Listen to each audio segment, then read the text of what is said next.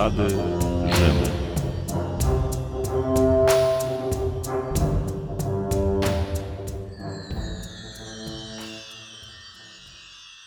Szyfr Cezara. Przekazywanie szyfrowanych informacji stosowali również antyczni Rzymianie. Wystarczyło wymyśleć nawet prosty sposób ukrycia treści, zapoznać wcześniej adresata ze sposobem odczytu i gotowe.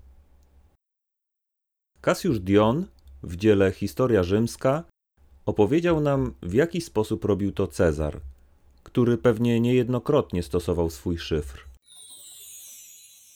Ilekroć Juliusz Cezar przesyłał komuś jakąś tajną wiadomość, miał zwyczaj zamiast normalnej litery wpisywać czwartą po niej w porządku alfabetycznym, aby treść nie była znana dla ogółu.